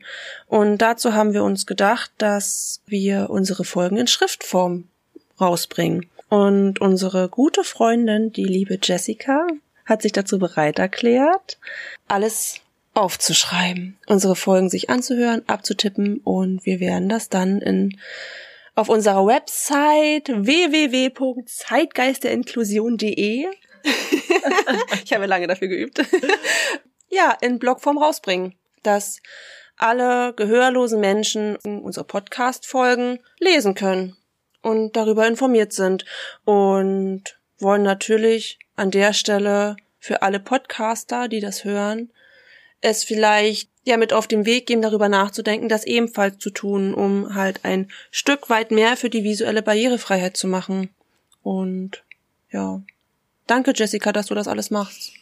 Es werden sehr viele Essen sein, auf die wir dich einladen oder Konzerte, dass du das alles für uns tust. Allerdings. Ja, all das sollte zur Normalität gehören. Diese visuelle Barrierefreiheit sollte in allen Bereichen besser ausgebaut werden, egal ob es jetzt Schule, Uni, Job, Kultur und Freizeit ist. Und abschließend versteht ihr vielleicht, wieso so viele Menschen mit Handicap von den Dörfern in die Stadt ziehen. Weil einfach die Bedingungen hier besser sind. Ich möchte jetzt nicht die Stadt loben, wir können ja einfach, wir können ja einfach unsere Zuhörer entscheiden lassen, ob es ein Ende des Battles gibt oder wie das Ende ausgeht. Wir können ja, nachdem die Folge draußen ist, eine Umfrage starten, wer für euch eurer Meinung nach gewonnen hat, Stadt oder Dorf. So ja. müssen wir das jetzt nicht entscheiden.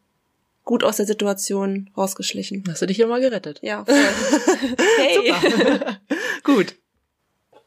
Ja, kommen wir zum Schluss zu einem Thema, was ich an mich gerissen habe, worüber ich äh, viel recherchiert habe und was mir sehr am Herzen liegt. Und zwar ist das, betrifft das die Unterstützung, prominente Unterstützung oder eben auch Projekte, die es über Inklusion gibt.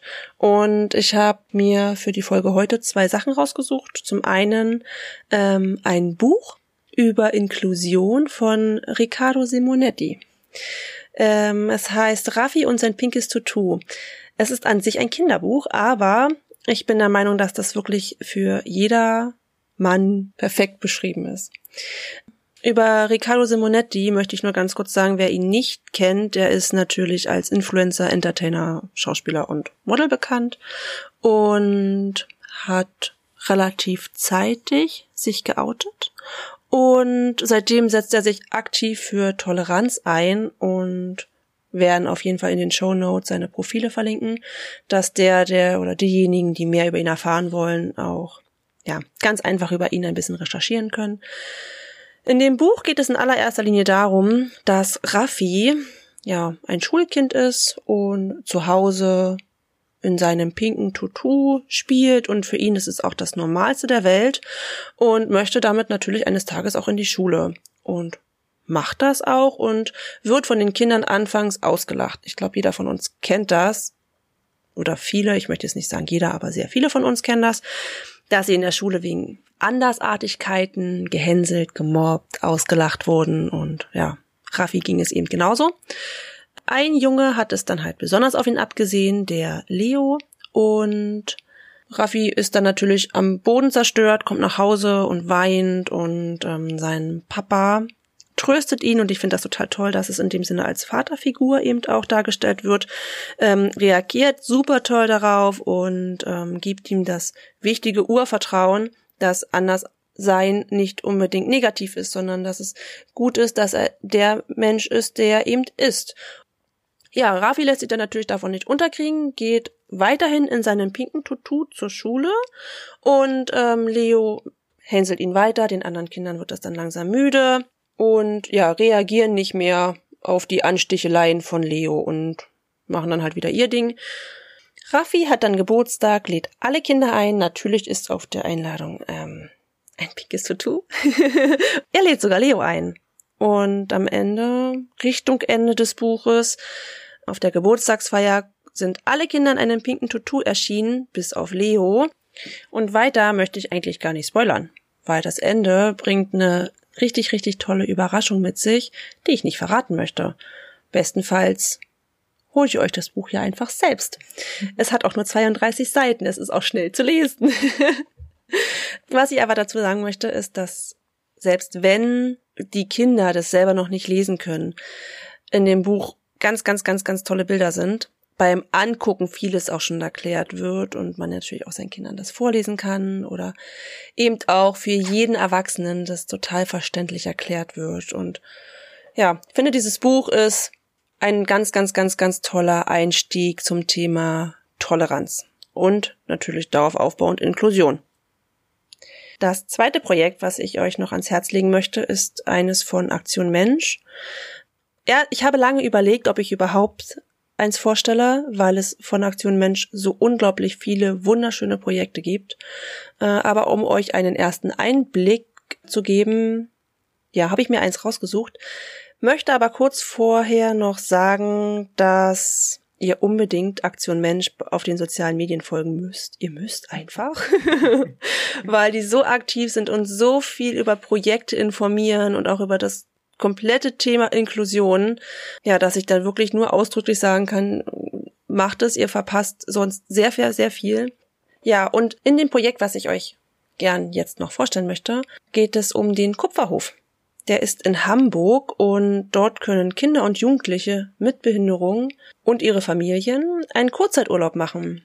Es gibt dort ein Team, das Ganze nennt sich Hände für Kinder und besteht aus Pflegekräften, Pädagogen und Therapeuten, die rund um die Uhr dort sind. Es gibt, glaube ich, 14 Familienzimmer, die belegt werden können und dient natürlich dazu, dass die Kinder und Jugendlichen dort Kraft tanken können, aus dem Alltag rauskommen, natürlich auch in Verbindung mit den Familien, dass ja Fachkräfte vor Ort sind, die das Ganze auch unterstützen.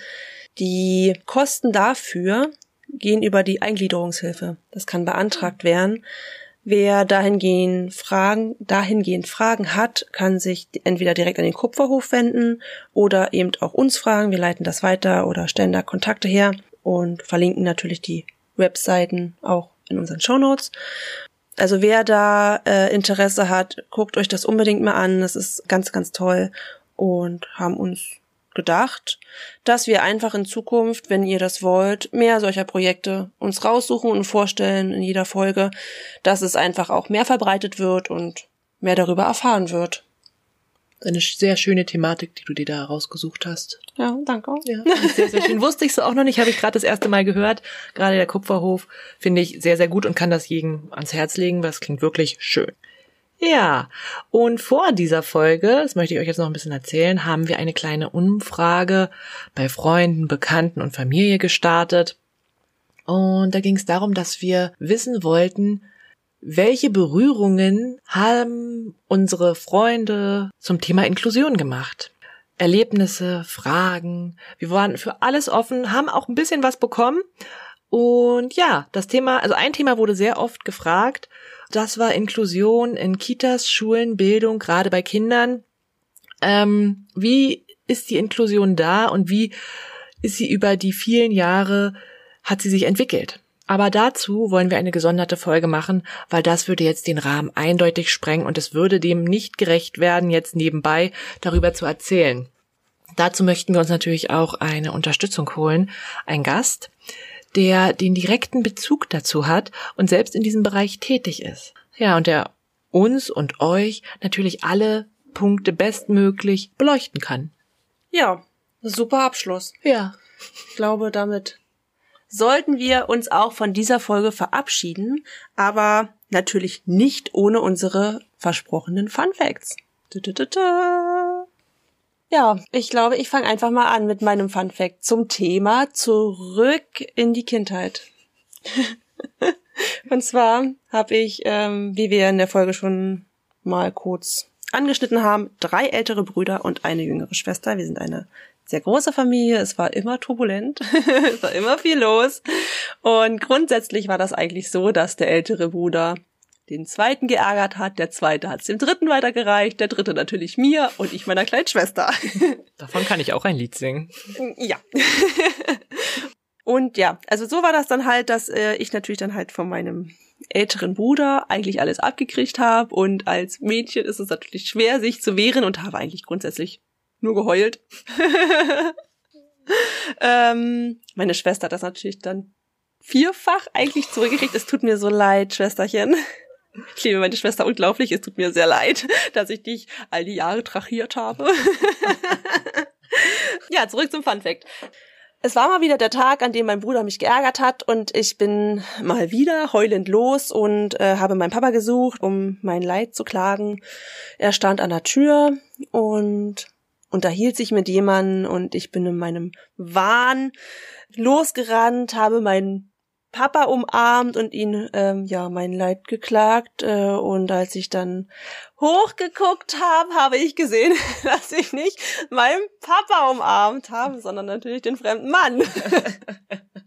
das war ein ähm, ein ziemlicher Schock und habe dann natürlich erst recht geweint und bin dann ja noch deprimierter davongelaufen. Das war, das war ja in, im Nachhinein betrachtet sehr witzig.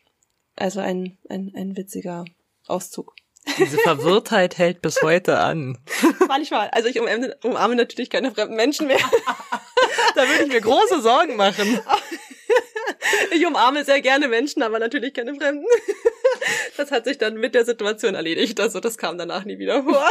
Euch zu beruhigen, wenn ihr mich auf der Straße trefft, ich werde euch nicht hemmungslos umarmen. Free Hugs for all. Ja, mein Fun Fact. Ich könnte euch natürlich auch solche Geschichten erzählen. Ich habe zwei ältere Brüder und kann natürlich ein Lied davon singen. Ich wurde genauso. Ja, komme zu deinem Fun Fact. Ja, genau. mein Fun Fact ist ein bisschen früher. Ich glaube, es kann man nennen, keine Ahnung, drei, vier Jahren. Da ging es darum, dass ich mit meiner Mutter ein Gespräch geführt habe und ich sie gefragt habe, ich war gerade wahrscheinlich so auf dem Wissensdrang zu erfahren, wo ich herkomme. Und sie meinte halt, du kommst aus meinem Bauch. Und ich war ganz so, wie? Ich komme aus deinem Bauch. Nein, du warst in meinem Bauch neun Monate lang und dann bist du rausgekommen. Und dann war ich verwirrt und saß da und fragte sie, aber wo kommen denn dann meine Brüder her? Und sie meinte, auch aus meinem Bauch. Und ich, als kleiner Rotzlöffel von drei, vier Jahren, sagte, nee, Mutti, das kann nicht stimmen, denn ich habe die beiden da überhaupt nicht gesehen. und so Rückblick betrachtet, ich lache auch super gerne daran und denke so gerne an diesen Fun Fact auch zurück. Das ist einfach eine lustige Geschichte. Ja. Danke für die Einblicke in dein Kindesalter, Katrin. Ja, und so sind wir am Schluss angekommen, ihr lieben Zuhörer. Was wir natürlich gerne bewerben möchten, ist ein Gewinnspiel. was Oh. wir uns überlegt haben. Ein Gewinnspiel, davon Da, da, ich zum da. ersten Mal. Da, da, da, da. Wir wollen, nicht wir wollen, wir werden ähm, zwei Bücher verlosen. Und zwar von Riccardo Simonetti.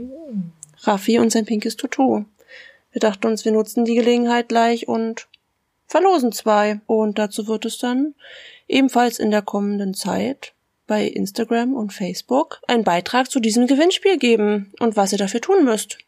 Und außerdem, Wie, was? wie aufregend. Wie aufregend. Ja. Ja, ja, machst du mit? Ja, natürlich mache ich mit. Ah, Hallo? Du bist ausgeschlossen vom Ah, Gewinnspiel. verdammt.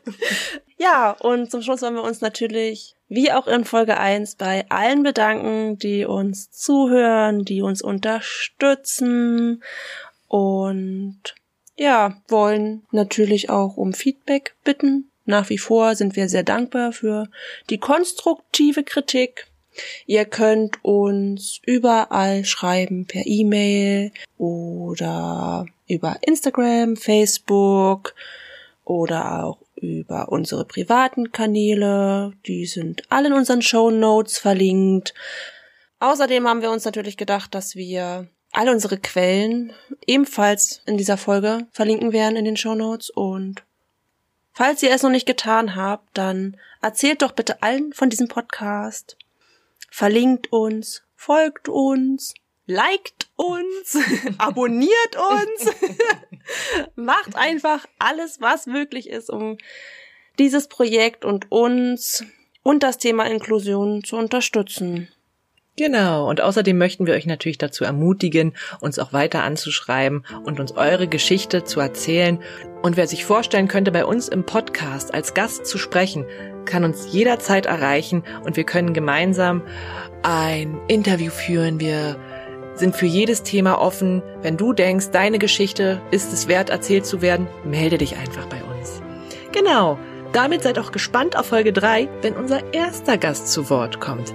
Die gibt es in zwei Wochen und bis dahin. Tschüss.